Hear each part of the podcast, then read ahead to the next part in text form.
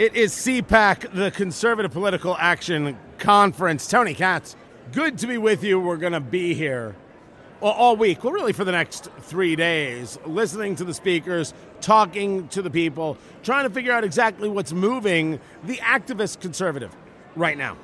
We've been here and we've been having the interviews, doing the conversations, and one of the people we got to speak to was KT McFarland, who was a deputy national security advisor under President Trump, spoke to her about China and exactly the level of threat that we're dealing with. You know, there's no other mysterious person coming in through the airwaves. No, there's no, there's no other mysterious people, KT. it's just you Chi- and me and the Chinese people. And and well, well, well, it's clearly the Chinese are listening. I'm, I'm glad you you brought that up. Tony Katz here at CPAC, the Conservative Political Action Conference, and KT McFarland is right there in front of me. Nobody understands the, the, the national security issues that we deal with. Former Deputy National Security Advisor uh, KT uh, McFarland, and you know, y- you joke the Chinese are listening.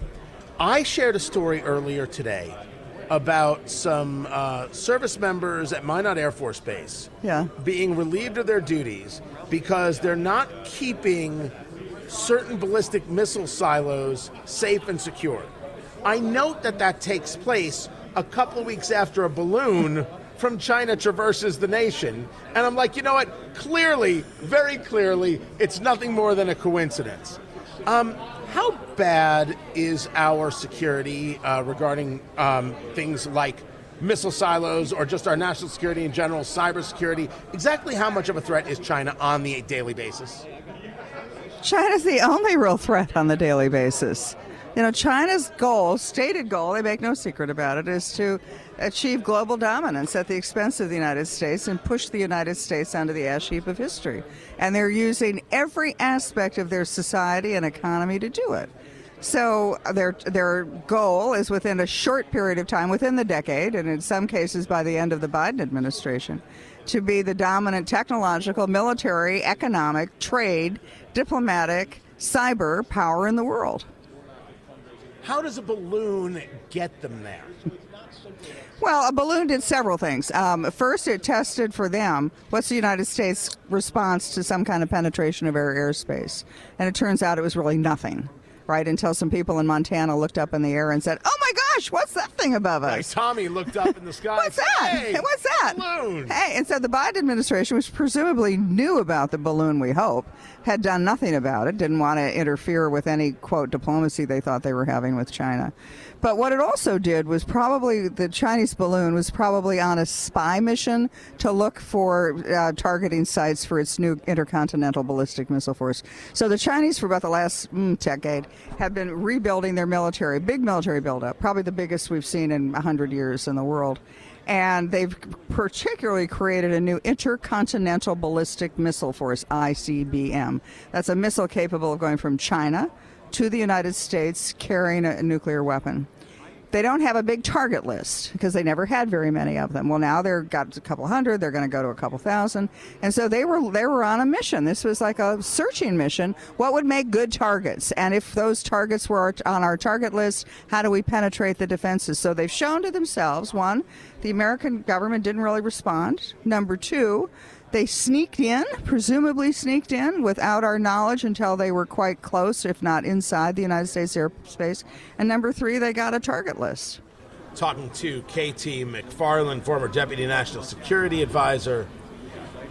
We talk about now knowing that we knew when this balloon took off. Never mind when we knew it was over the Aleutian Islands right. there, at the archipelago of Alaska. We knew when it took off as somebody who would have been giving advice to the president on what to do when you knew the balloon took off, when would you have suggested to the president that it be shot down? And would you have suggested it be shot down? Yeah, I would have said to the president, uh, "We think there's a Chinese balloon coming, and the trajectory on which it's and its path is it's headed to the United States. Let's give them a call."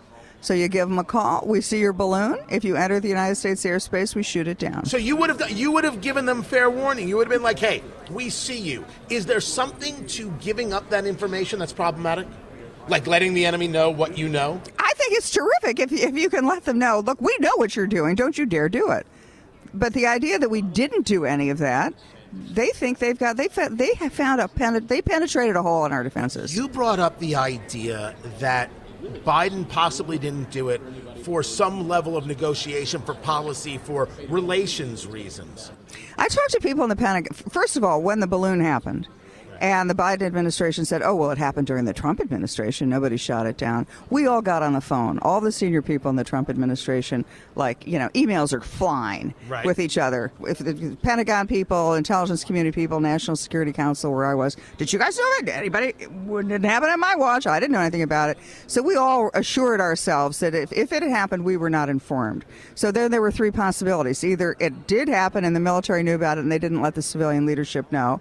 That's not good or the Biden administration military is lying about it to give Biden cover, or number three, the Chinese had so penetrated the United States that we didn't know until after the fact. All those are really bad.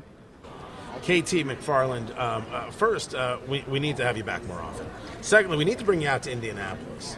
The Midwest uh, wants to hear more. That's this. This is the only thing I, I know. Um, be, before I let you go, I only got a, a few seconds uh, left. China's take from this, from this balloon, you talk about how easy it is to penetrate uh, American airspace. Their take from this is do it again, or their take from this was, well, we got away with that one, but we probably won't get away with the next one got away with this one. What's next on our target list? You know, the, Chinese are really the Chinese are watching Ukraine for a number of reasons. They've maneuvered it so that they win no matter what happens. If Putin succeeds in taking Ukraine and destroying NATO, China says, "Great, you know, now we're going to be in a position of trading with NATO countries. We're not going to worry about our position with the Europeans. If if Russia loses and somehow you know Putin's overthrown, China says, "Oh, that's good for us too. We'll just move into the areas where we want in Central." Asia. So the Chinese look at the situation. They do not want this war to end because the longer it goes on, the more Russia is dependent on China. The longer it goes on, the more America bleeds money into Ukraine. We're spending $100 billion a year. Now, what is our defense budget? It's not quite a trillion, like 700 billion dollars, but you know, we're spending a good 10, 15% of our defense budget on Ukraine right now. What mean? What does that mean? We're not spending it on China. We will talk more about that. KT McFarland, I appreciate you being with us. Now, as you can see, the China conversation is the dominant conversation that we've had so far with with people in the know, people who are experts in, in, in the field. Not so much has been uh, the border conversation. It doesn't mean that it won't come. I assume that it will, uh, and sooner rather than later. Also had the chance uh, to speak with Winsome Sears, the Lieutenant Governor of the Commonwealth of Virginia. I got corrected. She corrected me in the interview. That's uh, that's always good. It always feels good to know that, that can happen to you in, in real time. I will bring that to you as well. Uh, plus, we'll, we'll get some news because there are things happening in the world and they're worth your attention. Keep it here. I'm Tony Katz, and this is Tony Katz Today. Yeah, I woke up feeling grateful Everything that I pray for came so. I be feeling so grateful. Got me feeling so grateful. Yeah, I woke up feeling grateful. Thankful. Everything that I pray for. I must admit, because it must be admitted, that I am not paying any attention to this Murdaugh case at all. Did he kill his family? Is that what the Murdaugh case is? Did he not kill his family? Wait, do you know what this is about, Sarah? Hold on. Hold on. The, the blue microphone. Tony Katz, Tony Katz today. It's good to be with you. We are here at CPAC, the Conservative Political Action Conference. Uh, Relay Indiana, really do appreciate you. Relay, RelayIndiana.com for getting us out here. Now, you guys, uh, if you follow me on social media, you know the name Sarah Smith because Sarah helps run everything we do social media and, and videos that we put out and content for not only Tony Katz today, but for Eat, Drink, Smoke and a bunch of other things. Sarah is here with me uh, at, at CPAC. You know what this story is about Murdaugh? I know who's who's on trial for murder. Yes, murders. His name is Murdaugh. Murdaugh. Murders. plural. Plural. Okay. So Alex Murdaugh, what did he do? allegedly, reportedly, sources close to the investigation say uh, he is accused of murdering his wife and son. Yeah, that's it. That's it. Okay. Uh, but now, there, no. On top of that, he lied to the FBI. So he, during the investigation, there were instances where he was caught in lies and mistruths, which would lead one to believe that he totally did what he's accused of. But the argument he makes is that his son was involved with something with a boat. And then someone got angry with what he did with the boat. And then said, I'm going to now kill you. And that's who Murdaugh says murdered his wife and his son. Correct. He has he has someone that he is he is using that that's his alibi for lack of a better term, right? Like he has identified someone else that is I'm making air quotes with my fingers everybody guilty so that he can he has accused them of what he has been that he himself has been accused of.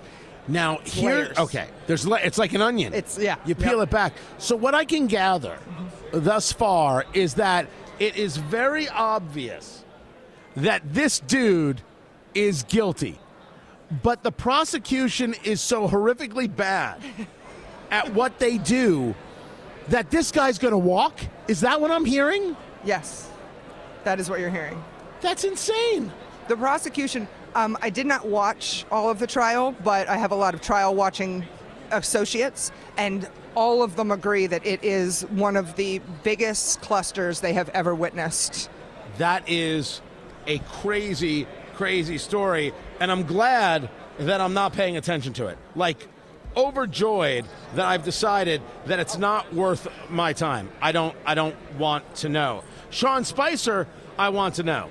That is a man who is 150% worth my time. Sean Spicer, host over there at Newsmax, former uh, press secretary to President Donald John Trump. You've seen uh, pictures. Uh, first of all, it's nice that once a year at CPAC, we can look each other in the eye and then never speak to each other again. Wow, Tony Katz. Right? That's because you never return my LinkedIn messages. Uh, uh, no, it's If you would just pay the OnlyFans subscription, we could talk more. that. See, this is it. I just didn't realize the the. I thought that I could use Visa and Mastercard, but then you've got this whole crypto thing going. Now, we only take Diners Club. and uh, We only that's the problem. That's the problem. sir. If I could do, yeah, I, it's it's the it's the random crypto that you make me uh, have to use. But it is nice that we are finally uh, able to gather back. And as much as I loved Florida and being having CPAC outside of DC, from a commute standpoint, it is nice being back in the area. Talk to me about how things have been going at Newsmax uh, a- a- as of late, especially with this DirecTV fight. I have spoken with John Bachman about it on air, about what's been going on. Um, they dropped you. Their claim is you guys wanted too much money. Your claim is everybody else is getting paid. Clearly, there was something about us that was questionable to you.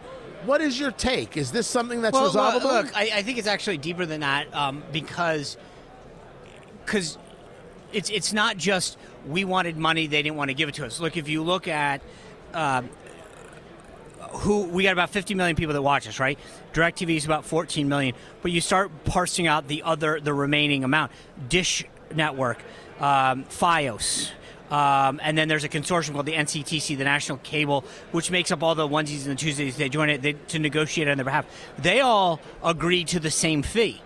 So clearly, it wasn't like there was some exorbitant amount that was being decided upon, and and it was like, hey, we're asking for you know fifty million dollars. And they said no. All the others said, hey, based on the number of viewers that you have, and we believe this is a fair amount. Direct is just holding out. Um, so that's that's what I think is even more interesting about this whole discussion. That um, direct that, that their competitors, uh, who make up the vast majority of cable subscribers, have agreed that, that the price that, that we're asking um, is worth it. So, so now this gets into part two. You talk about the number of viewers that you guys have. You go back to the 2020 election. You go back to some of the things that took place over at Fox News. You take a look at how Newsmax clearly and very well capitalized by still providing just news and, and going at it and continuing to go at it. You're now two, I'm sorry, three years removed from that moment. What is it like building a network? Like, what is it It's like being in yeah, that, yeah, at that it- stage? It's a, it's a great question. The first week that I was on the air, I remember getting my ratings, and I looked down and I'm like, oh my god, like we had twenty thousand people watching us, twenty thousand, and I'm like, oh my god, I don't see how this is sustainable. and um, and Chris Ruddy has uh, sort of the, the turtle mentality, right? He's not looking to be the hare that wins the race in eight seconds. He wants to build a company um, and, and, an enduring legacy, and that's what he's done with with all of Newsmax because it's more than a television. It's a new, yeah. it's a it's a magazine, and it's, it's a bunch of other entities. It's a media organization, and he's taken that approach and been successful at it. And um, and so I looked at the numbers like, oh my gosh, and he was like, okay, keep going at it keep doing good things, building, making good content with good interviews, good guests, covering good subjects, and it'll happen. And and it was we got a lot of attention after the election, but if you actually go back and look at the ratings, week after week, every single week after launch, it grew. We would grow three, four thousand a week and we were averaging I don't know 100 and something thousand by the time and then the election came and we grew even bigger and bigger and then we just kept going so I think the election definitely was something that caught people's attention because of how we covered it. Meaning, and frankly, all we did was to say, we're going to present both sides. This is what Trump's saying, this is what everyone else is saying. I, I actually think that's what you're supposed to do. That's how what I was taught. Mm-hmm. This is what news is supposed to be. We're not supposed to decide for people what the news is. You're supposed to present the news. And I think a lot of people like the fact that we weren't taking them for granted and that they were morons. We were basically saying, you can think for yourself. We'll show you what people are saying. You decide for yourself. And we've been rewarded by that. Talking to Sean Spicer. He's the host of Spicer and Company five days a week over there at Newsmax. You can find him uh, there. You can find me on some Newsmax shows, just never Spicer and Company. I don't know. Okay. Uh, I, I, will make a note. How, Tony Katz. Right there. No, no, no, no. I'm very busy at that time. it, takes, it takes my cigar Saturday time. morning, Spicer Plus. Right. Spicer Plus. with Tony. I pay for Spicer Plus. Yeah, yeah. That we're we're, we're, making Katz. money hand over fist uh-huh. here. Um, your audience, whether we're if we take a couple subjects, whether that subject is Trump or whether that subject or the 2024 election, that subject is the, the southern border, that subject is China, the things that are dominating yeah. the CPAC conversation. What's the subject that moves your audience? Like, what do you find that people are really commenting about to you? Things that you're discussing on air. Well, I think it generally has to do over writ large with with with the direction of the country, and it and it encapsulates what you're saying because I don't think it's one thing. Mm-hmm. I mean, they're concerned about the border, but it's not the border. It's fentanyl. It's it's how women are being treated in traffic. It's how kids are being treated. It's about uh, 90 plus people coming in on the terrorist watch list and national security issues. It's not one thing. It's sort of like a lack of direction and leadership in our country. A lack of leadership that allows a balloon to float over for seven days. A lack of leadership that allows us to blow through the budget the way that it has. A lack of leadership that you know silences and censors the American people. So it's it's it's a lack of leadership and a lack of direction in the country. The do they then say we need to they ask you to focus more because I, I I get a pitch every four seconds. Tony, you should be talking more about this. Tony, you should be sharing more about that when, do they come to you and say, "Man, I really wish you'd go into more of X and expose more of X"? They're concerned about the direction of the country, but then what does that feedback come back? Uh, it depends. On, way, yeah. This is very personal. Right. I'm super curious no, no, as to what you right. No, no, I get it because I'm in the same boat. I get a lot of emails through SeanSpicer.com where people, and sometimes it's you had so and so on, right? Now the difference between radio and TV is, and I love the format that you have because I like to be able to have a 10 minute discussion, right? Uh, or and I have a podcast called Beyond the Briefing, which is I did it because I want to be able to have more than a five minute, but most of our, our segments are six minutes, which comes down to three questions. Three questions. And so there, I'll get an email and say, You didn't ask them X. And I'm like, No kidding. Do you want to see the list? Yeah. I had a list of 12 questions, and this was number four, number five. And so a lot of times it's you didn't ask. Um, and sometimes I don't know about you, but I get it. Like I wouldn't never say a quid pro quo because it's I don't play that game. But sometimes the office will say, "Hey, we'd love to have our boss on. We'd really like to ask about this bill that they're pushing." or whatever. And so sometimes we'll say, okay, we'll ask a question on it, um, and it helps maintain the relationship. We'll get them, but okay, that's one out of three now. And so I will get a lot of my feedback is you didn't ask, or yeah. why didn't you get someone to rebut, I, or you didn't bring up. And again, it's you take out an hour long program, take out commercials. You're talking about 44 minutes, six blocks, 44 minutes. I don't. There are some things that hey. I, I just don't have time for, and I and I'm, I can not finish the interview because I'm up against the commercial. Right, and right I, now, think I'm going to break. No, no, Sean Spicer, no, Spicer have so Company. Watch on about. Newsmax. No. Go, Watch on Newsmax oh now. God, dang it! No, Tony Katz today.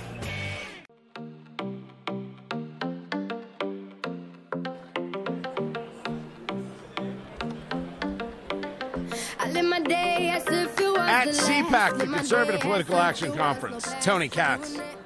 Tony Katz today. It's good to be with you. Find everything.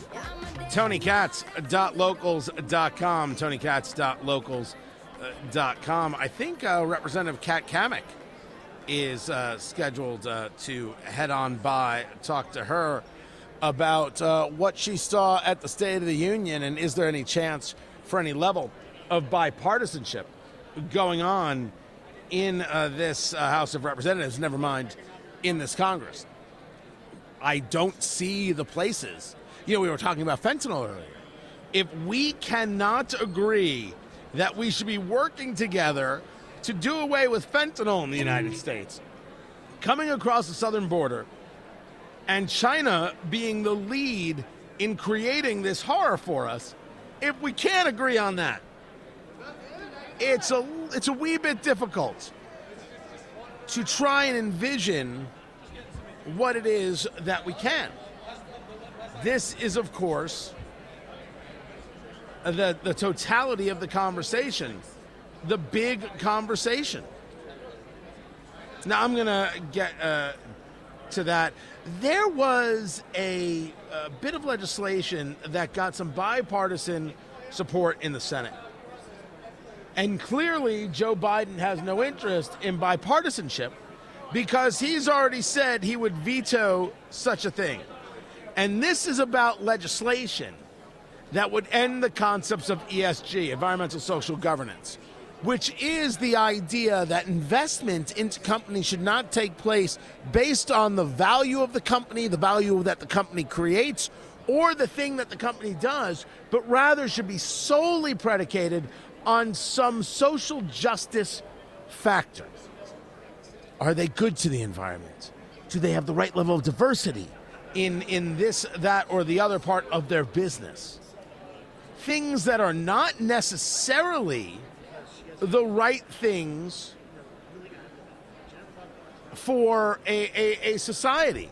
Things that are not the right things to build an economy better for somebody who, let's say, is relying on a pension one day.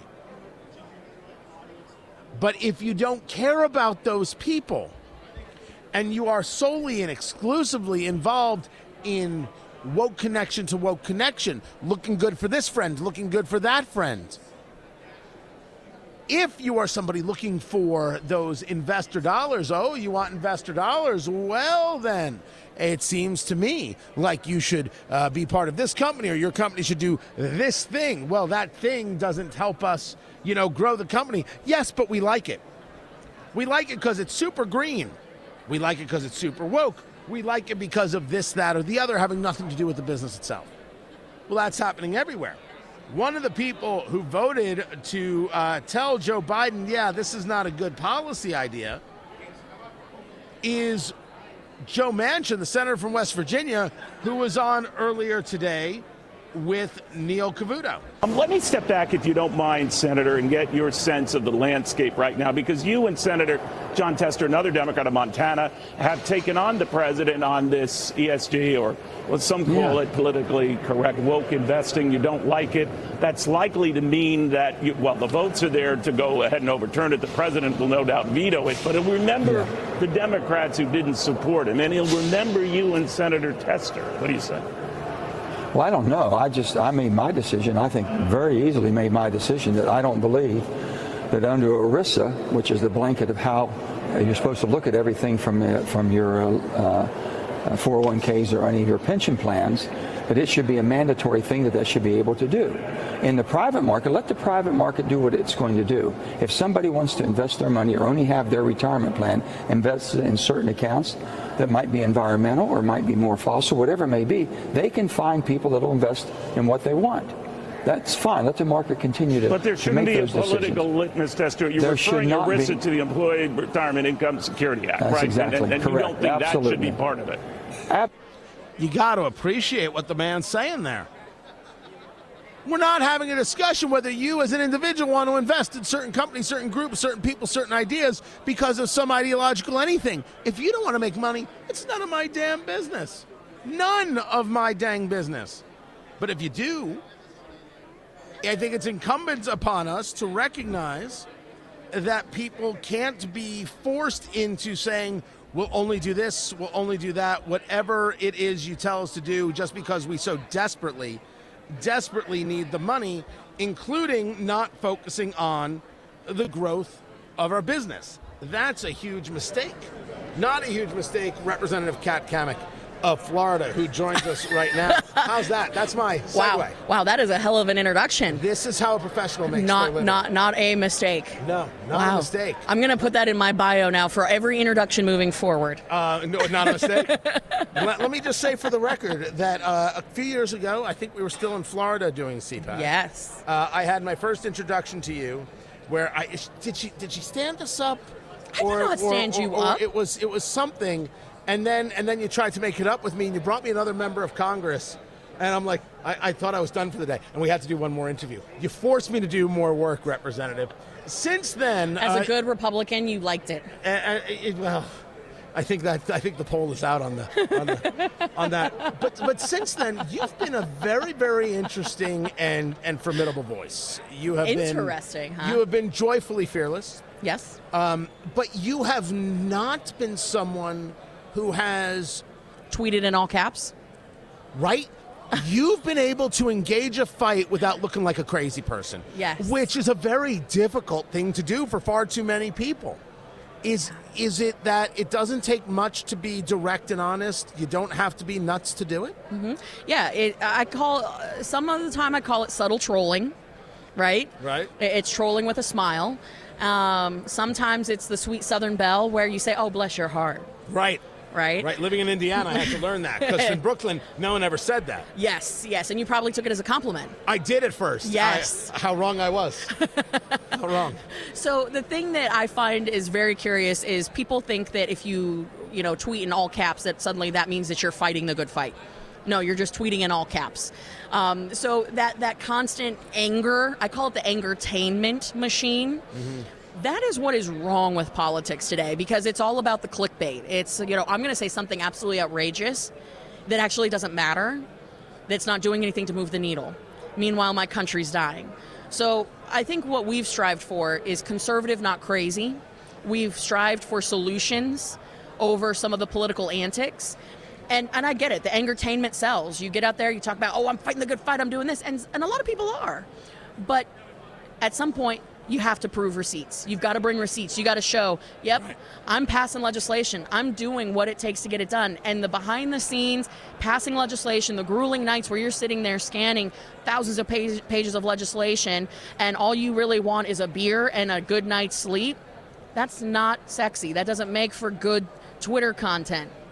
But that's what it takes to get it done. And the angertainment, as you as you call it, Yes. appears on every side, right? The left Oh, does it, the right does Oh, the, ang- the left is the best at it. So that is not a compliment, by the way. That is not a um, compliment. Uh, so, so it, it really leads us to the conversation about a, a level of bipartisanship, and this comes up in some of the interviews we've done today mm-hmm. about the fentanyl issue at the southern Yes, border. yes. the fentanyl, whether it's supplied by China, Yep. the fentanyl that is making its way through. I know the Cato Institute wants to tell you that the vast majority of fentanyl is coming in from Americans bringing it in. That doesn't explain how the border patrol agents are still dealing with fentanyl on, on a daily basis.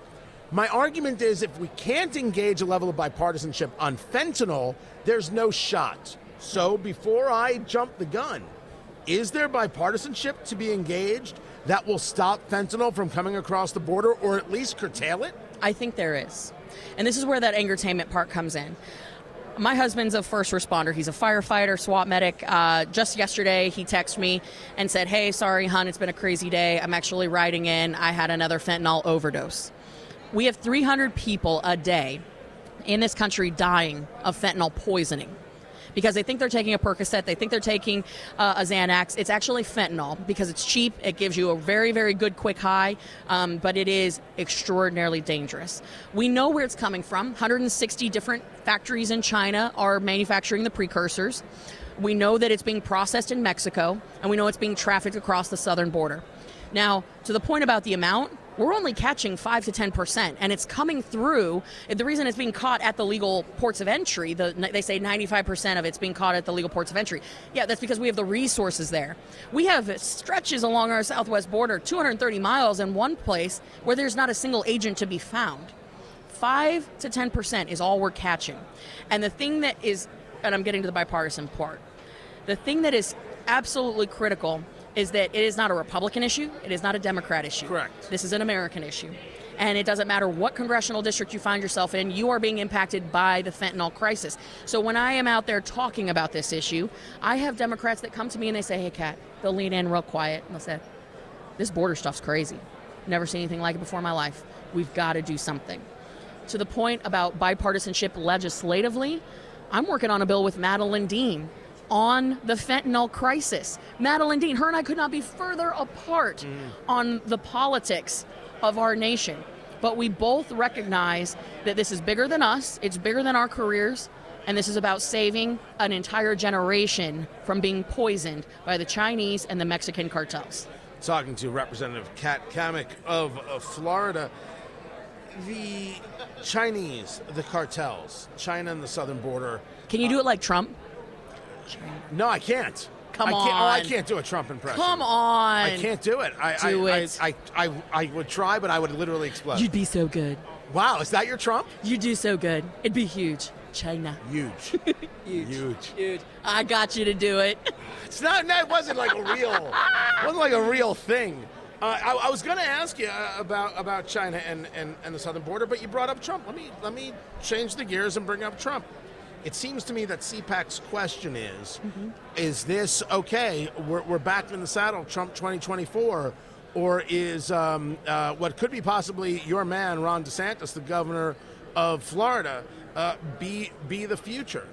In your guesstimation, mm-hmm. where does this crowd lend itself? Is it let's do Trump one more time, or is it thank you, Mr. President?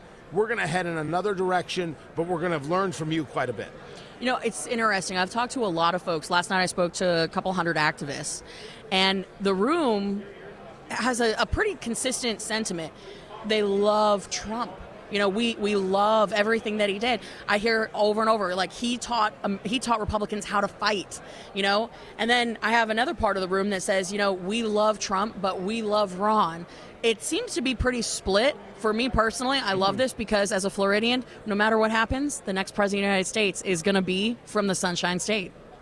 See, but notice she didn't really like like answer the you wouldn't do a Trump impersonation, so here we yeah, go. Yes, that's now we're because. I haven't. I, I, didn't put myself out there as somebody who does Trump impersonations. Uh, but you but, had the hand gestures, folks. You can't see it, but he was doing the hand gestures. Oh, don't worry, we have video that's coming. no, I can't. Like you're talking about this. Like you take your yes. fingers together and you spread them yes. apart. Yes. Right? No, please. That's my mother at a Sunday dinner. You're what doing you it now. About? I'm doing an impression of my mom. I love you, Diane. You know, Diane, you know your son, is, you should be so proud. You By the way, so which uh, your district covers what areas? So I am all of North Central Florida. If you look at Florida, since we have a camera here, here you go.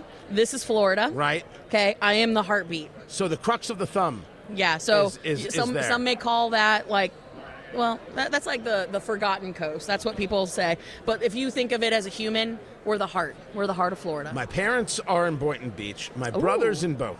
Okay. So so three three cats voters in, in I like Florida. it. I like it. Right there. Yeah. So, and you didn't tell them where you know oh, like like uh, do you have a, a preference? Are you in the Trump camp? Are you in the Ron camp? Saying either way, I'm good. Oh, that's right. I did ask the question. That's right. That's our, which camp are you in? Oh, I'm not in a camp. I'm no, in, I, campless. I'm in Camp America. I think it is way too early to be actually even talking about this because here's the reality. But this in, room is. We can agree. I'm not going to be on the spot. This room is talking about. This it. room is talking about it. But here's here's what I'm focusing on. We have the House today by four votes. The House of Representatives, Republicans have the majority by four votes. When you factor in what we won by, 6,000 votes nationally. 6,000 people gave us the majority. That is a terrifying statistic. That is hanging on by a thread. So I don't care, quite frankly, if people want to, you know, have this fight about Trump versus DeSantis. My fight is how do we grow the majority so we're not hanging on by by a thread, and then how do we take back the Senate? How do we do that?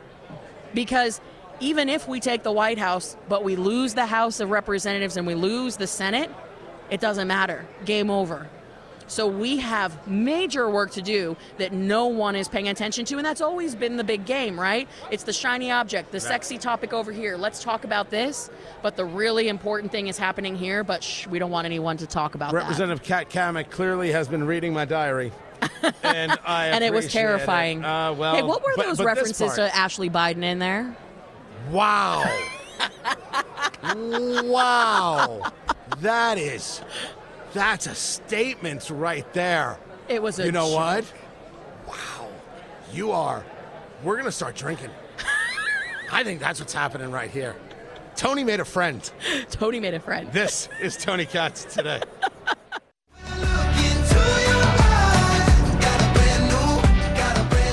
Okay. Representative Cammack bringing up Ashley Biden. I don't even know what to do. I don't even know what to. I don't even know what to say. Oh, don't worry. We've got oh, we've got audio and video of that entire interview. We're gonna we're gonna edit it all together and get it to you. I swear to you, I my brain immediately went to how does one respond to that, and I must admit I didn't have it. I actually went to discretion. I'm like, yeah, well, let's let it go. Just gonna, just gonna, just gonna leave that one be. Right there, if, if that's if that's okay with everybody. Tony Katz, Tony Katz today here at CPAC Conservative Political Action Conference, presented by Relay Indiana, and so appreciate them helping us make all of this come together. Uh, we have got some more conversations now. I know that Senator Braun of Indiana, he is speaking uh, on on the main stage, and uh, we have certainly let uh, that team know that we are here, and and uh, we may uh, be able to bring the senator in. We will see what we will see. What we will see. Uh, we still have people milling all about here at CPAC, and I got to describe the scene here on Radio Row, where we are and, and, and what's happening and kind of the power position that we're in. Who knew? Who knew they'd take us this seriously? It's like they never listened to the show because if they did, we would have been in the back. Find everything TonyKatz.locals.com. This is Tony Katz today.